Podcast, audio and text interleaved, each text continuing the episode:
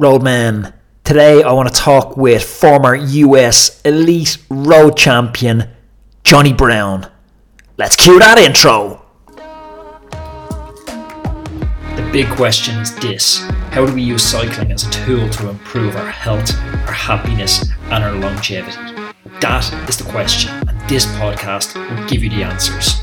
My name is Anthony Walsh, and welcome to the Roadman Podcast.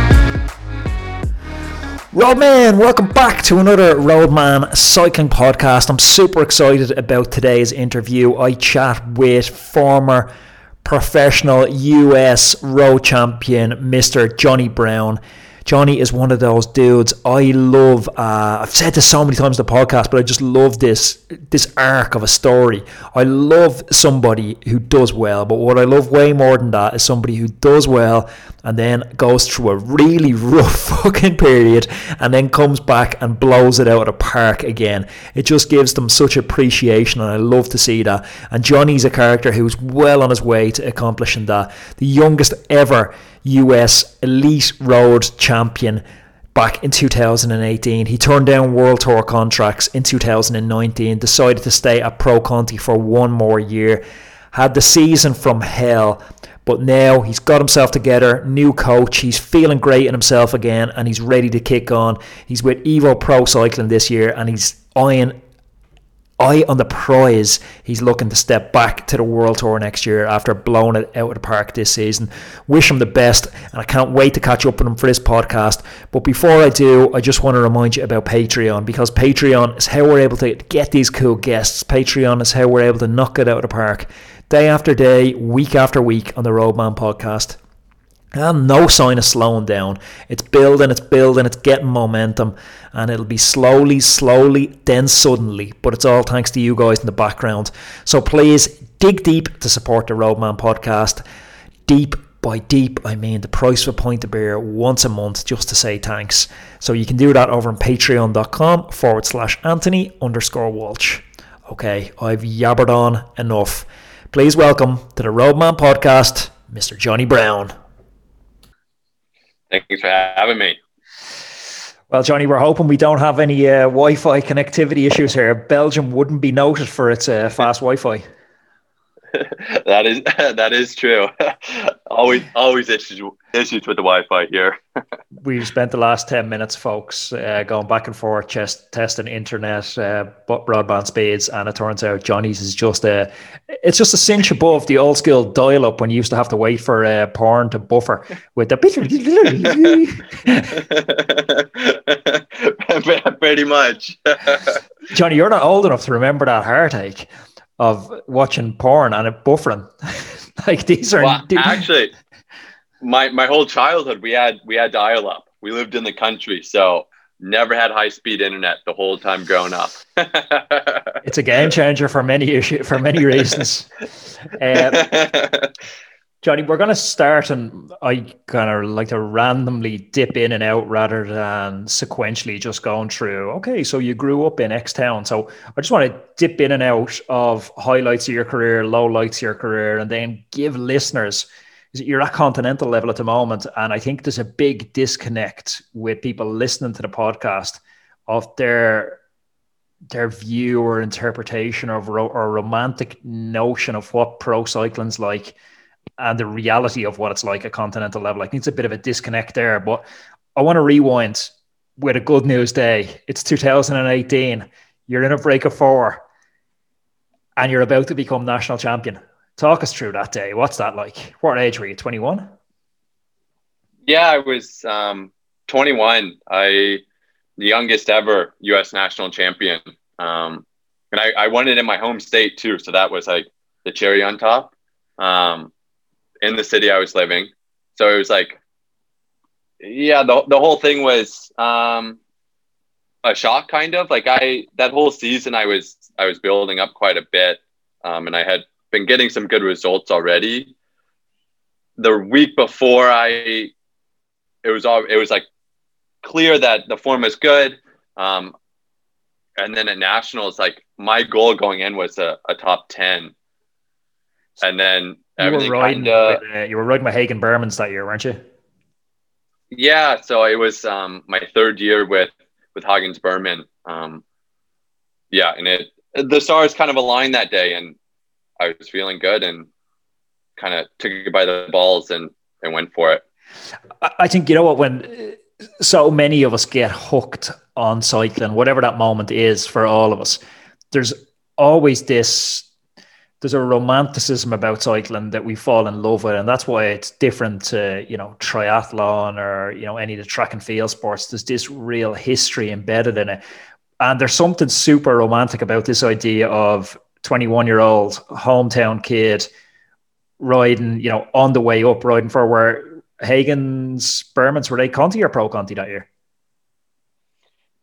We were Pro Conti that year you know, you're riding against the world tour guys. It's like the might of the world tour versus the hometown kid. Like it's such a cool story. And I remember watching it and I rewatched the last 10K in sort of preparation for this podcast.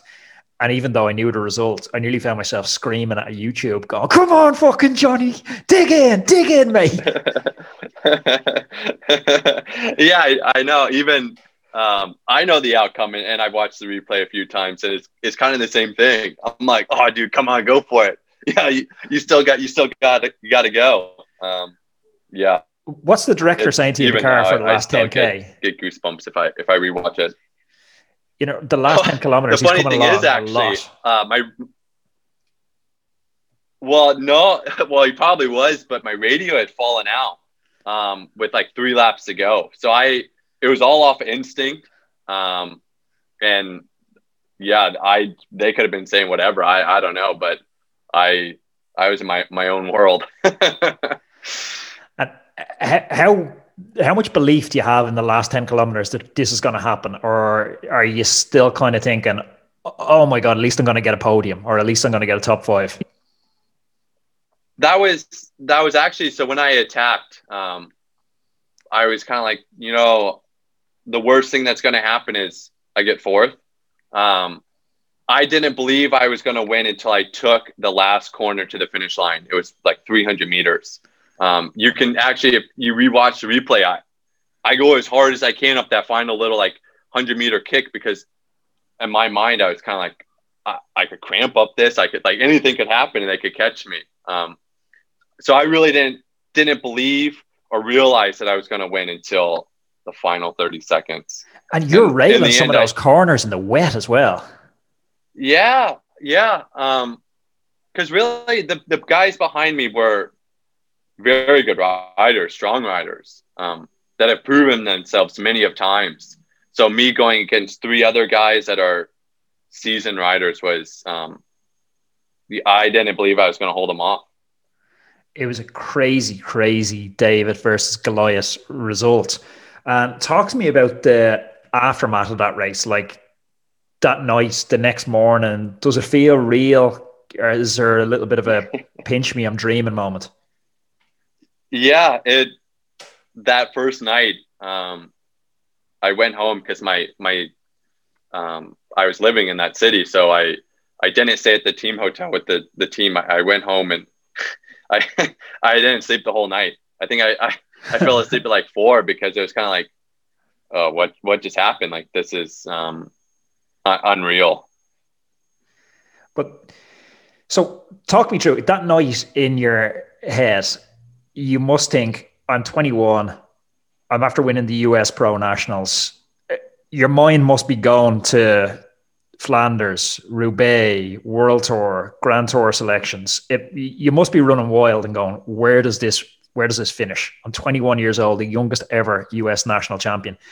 Can you stop yourself dreaming, or is the head just automatically run in that direction?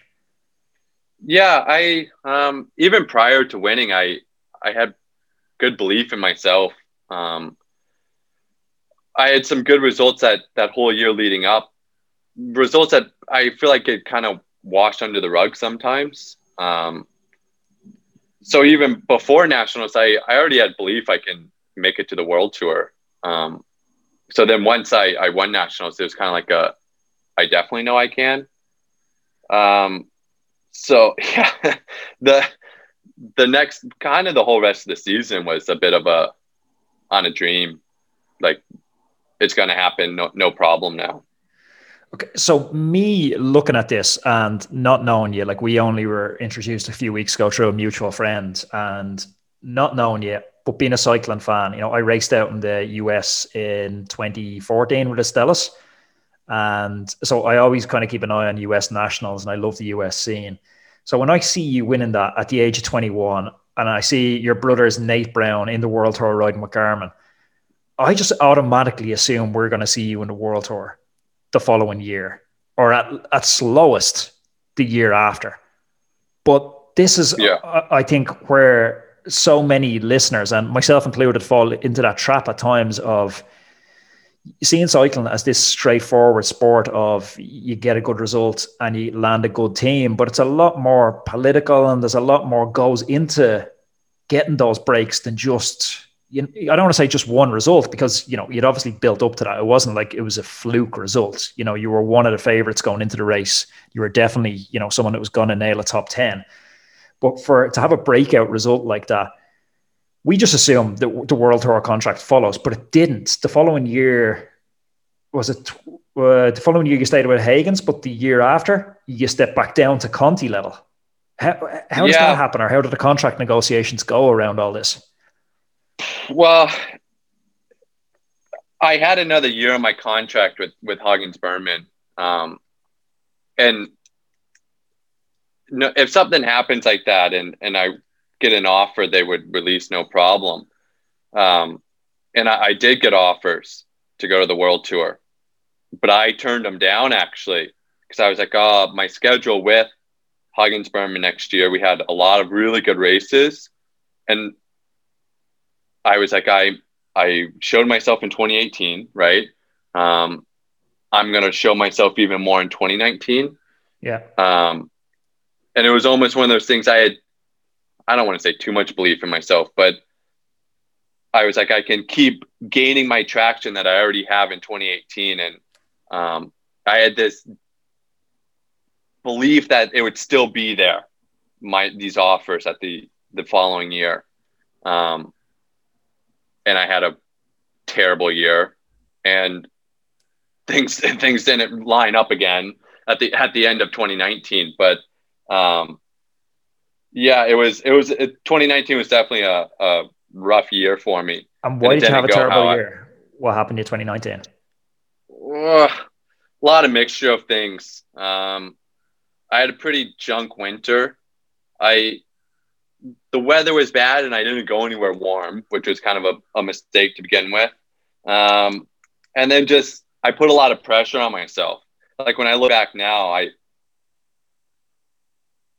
first race I went to, we went to Tour of Colombia and I just got spat out. Um, and then that put a lot of second thoughts into my head. And then the whole year, it's just kind of like a crumble effect because then the next race when it goes planned. And then it was like the one thing after another, like I'm not getting the result I was hoping for. So then you start putting more pressure on yourself. Um, and then getting trying to go back to the teams that had already offered something, but then being like, well, we know you were really good, but you got to show us something again this year. Uh, how much is there? The how much is there a little bit of a sibling rivalry? Was it Tour of Colombia that year? Did your brother win the time trial stage?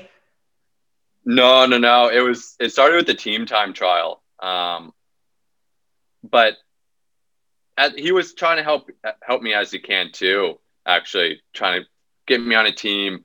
And he moved teams. Yeah, it was that year um, as well. So it was it was a lot of mixture of things. He was moving. Um, yeah, and I I didn't prepare as I should have for the season. It it just it just didn't it just didn't go well. and looking back, do you regret in 2018 not taking those World Tour offers? Yeah, I, I think that was kind of a lot of it too in 2019, being like, you kind of messed up. You, I should have just gone for it. It was there, and I should have taken it, type thing. Um, but, but, look, also so, we've seen so guys the, who had those offers. Like I'm thinking back to well, Dombrowski, Ian Boswell, and they so, stayed an extra year and they lit up races like the Tour of California and got a lot of notoriety and got the big move the following and, year. So that was that was my whole thought after I won because there's also the opposite of um, a rider that was riding for Hagens Berman prior that went to the World Tour, um, didn't do so well. Then he got didn't get renewed with anybody, and that was kind of my fear too. That I'm going to be doing the same races that I'd be doing with Hagens Berman, but instead of actually being able to fight for a result with Hagens Berman, I'm just going to be a worker with a World Tour team. Um, so then I was nervous, like I might be doing, I'm going to be doing the same races, but then maybe once I make it, I'm going to be uh, not appreciated and then be struggling to find a contract after my, my first World Tour contract ends. So that was I believed in myself that I could get those results again in 2019 to be like, well, I'm still here. I'm, I'm, I'm ready. But um, like definitely, yeah, because it didn't happen. But there's there's definitely ways to go into the world tour, and it's almost like to think of it as framing. Did you ever like go to a public speaking event and they just go coming onto the stage is you know Joe Bloggs, and you're like, okay, well, that's a bit fucking underwhelming. But then if an announcer comes on before and they give the whole like resume of Joe Blogs, he's spoken at stages around the world. He is the world's number one entertainer. I give you Joe Blogs. The energy's there, and there's this like pre-frame that you're like, whoa, holy shit. I feel like that's sometimes what happens in the world tour. You take a rider like Pidcock, who there's this big pre-frame of Pidcock going into Ineos. All of a sudden, he's two races into his world tour career, and he's a protected rider versus yeah. you take Eddie Dunbar going in from uh, your old yeah. team. Yeah. he's a super yeah. strong guy. He's won the under 23 Tour of Flanders, but he, there's not that same framing around him. He's not getting the same opportunities. Well, I actually, it's funny you say that because I, I say that about Dunbar all the time because he is unbelievable, right? But nobody really, I mean, people know about him, but at the same time, for the, the rider that he is and the things that he can do, he, yeah, he's not getting really the opportunities he should versus like somebody that already has the, so much hype going in that right away they already have it. so talk to me then of your shit year at uh, Skyline. That was 2019, and now you've moved to the Irish Continental Team Evo Pro with my old director Morgan Fox. Shout out Morgan. Uh, do you see this as like a a second chance. Uh, kind of, I, I, talked to a friend earlier on, and we were using that as a, a different analogy about, you know, there's people in life and you see them and they're, you know, in their mid 40s and they're just stuck. Like they're in a shit living situation. They're in a shit, you know, they don't like their job, they don't like their relationship, they don't like their life. But it's like a video game. They've made a tactical error, they've gone the wrong direction. And instead of just going, okay, I've gone the wrong direction, I need to step back and go another direction. They're just trying to keep slam through that same direction. It seems like you've had the foresight to say, you know what, I made a tactical error. I'm going to step back a level to Evo Pro and I'm going to rebuild and I'm going to attack this from another direction because I'm still a young guy. Or is that me reading yeah. too much into it?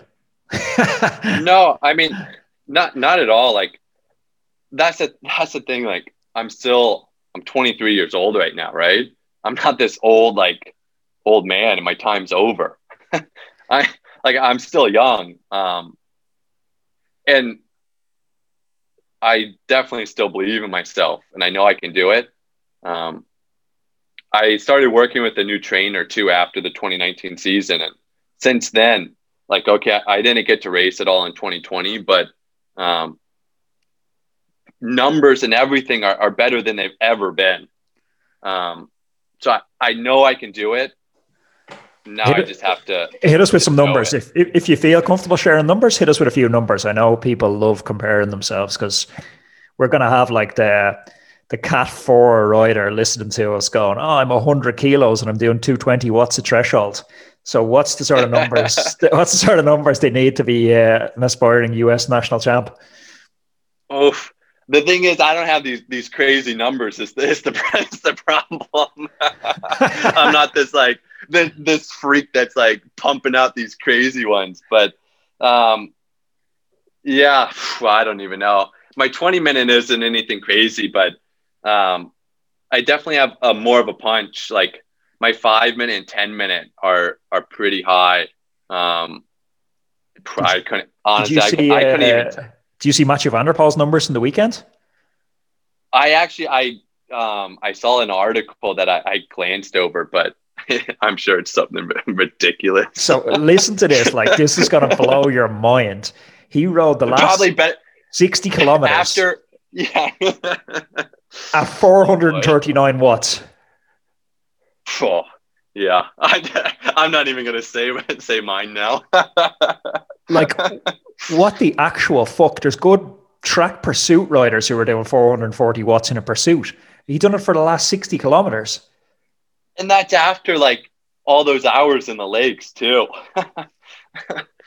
it's insane. But you know what? His numbers weren't as big as I anticipated for that finishing climb, like his his twenty second power was no, it's still he's look.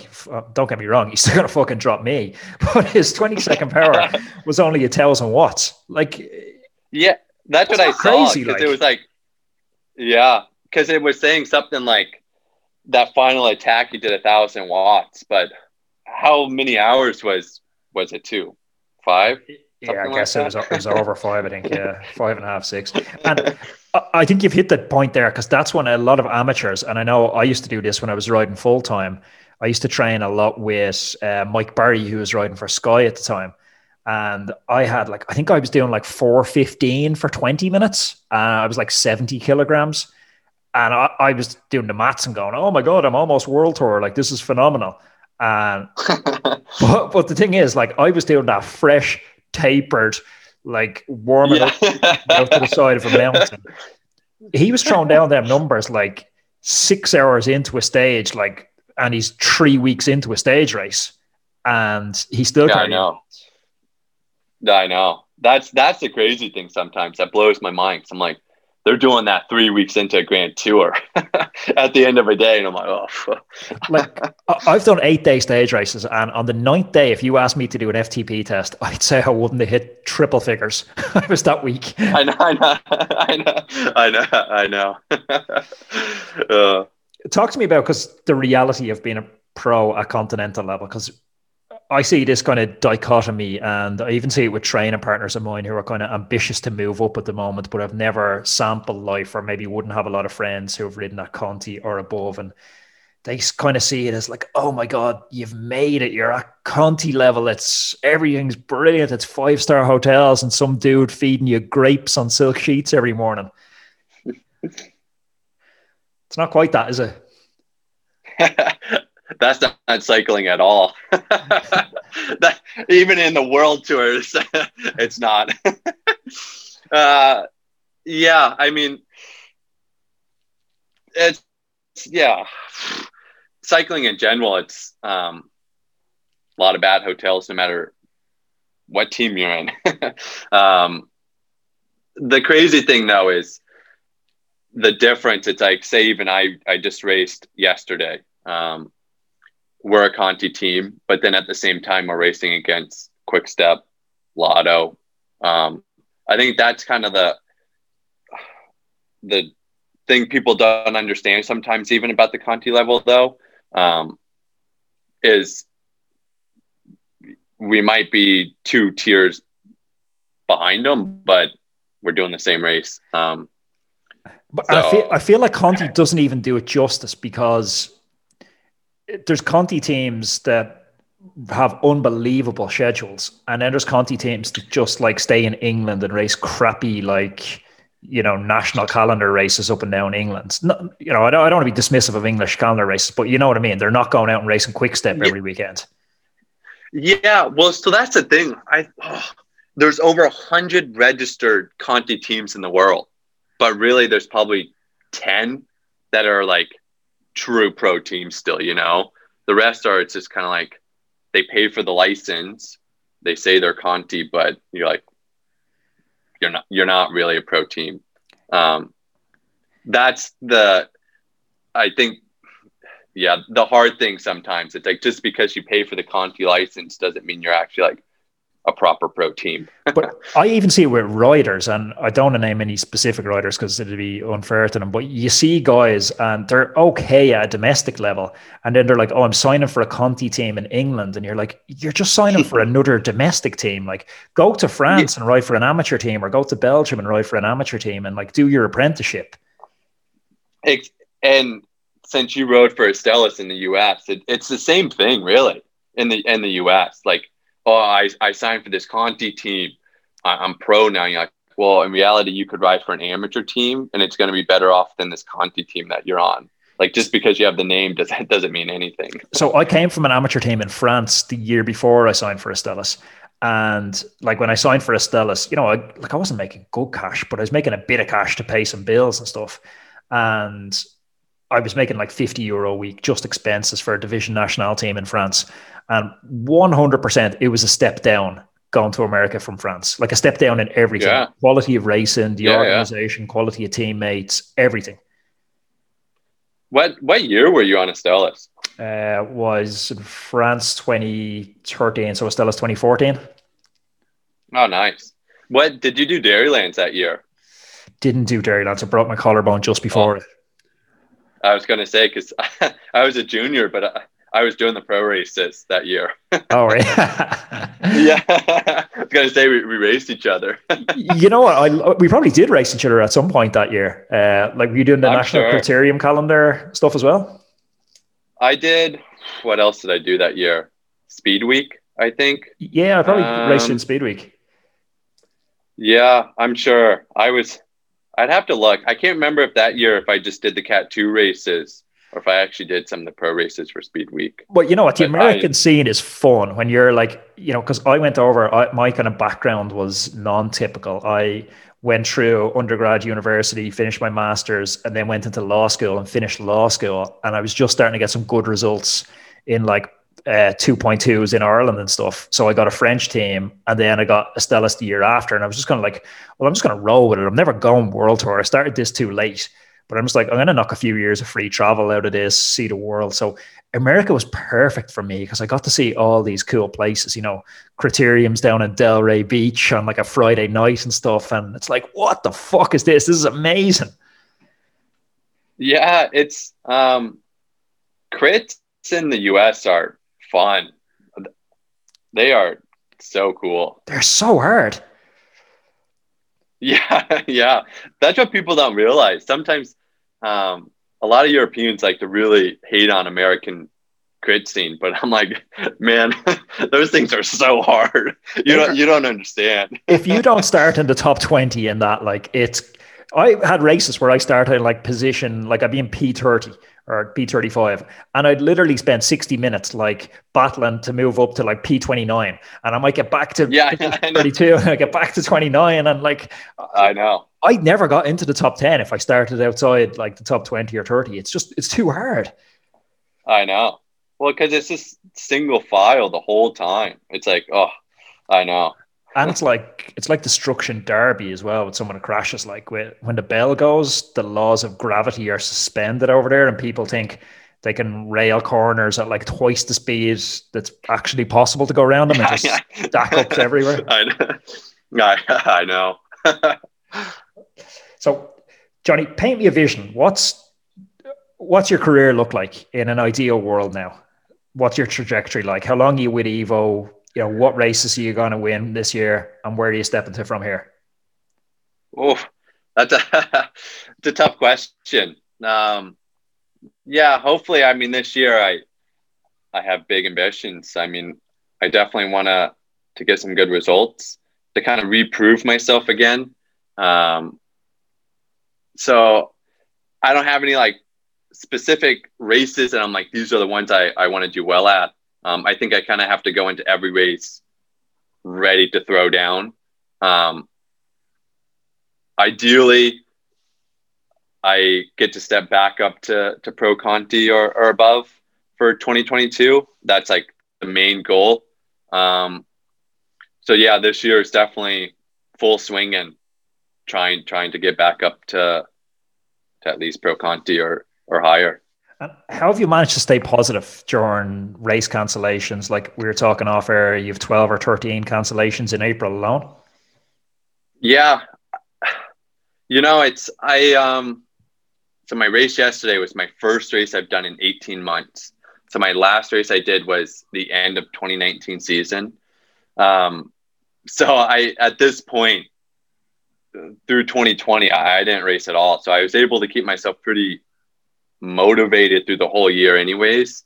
Um, so even like the day we flew over to Ireland, we had gotten a message from Morgan saying our first Marca challenge was was canceled, our first five races. Um, but I know it's going to come. It just, I mean, I we we had a bunch of races canceled, but I'm going to get my opportunity still this year. It could be 50 race days, it could be five, but um, I'm going to be ready for every race that that I start. So Shield the Praise the seems like the standout race in the first quarter of the season for you guys. Yeah, um, I'm not much of a much of a sprinter, but um, or even even crosswinds really.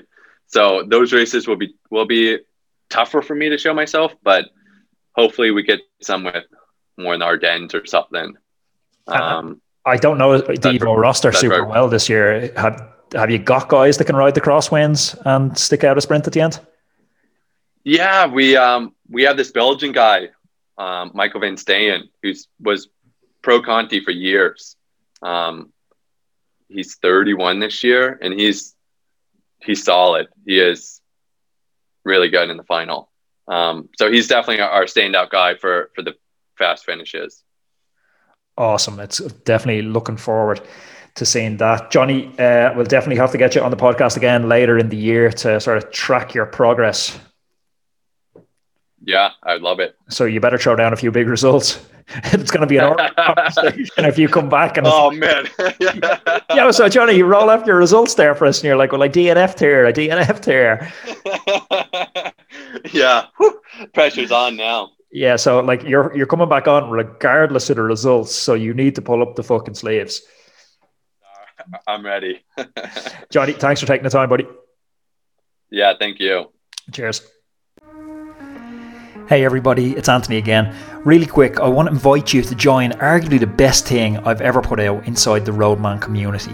It's a challenge. It's a challenge called the 14 Day Kickstart Challenge. So, regardless of where your fitness is at right now, this is going to be the catalyst for making you faster and making you leaner. I've created this challenge to take the guesswork out of everything. It's 14 days of training plans, regardless of what your level is. There's masters, beginner, advanced. There's meal plans, shopping list, and even a video course holding your hand and talking you through it all. So, what I recommend you do right now is just stop everything, press pause on this audio, and go to roadmancycling.com forward slash 14 day, or check out the link in the bio. That's roadmancycling.com slash 14 day.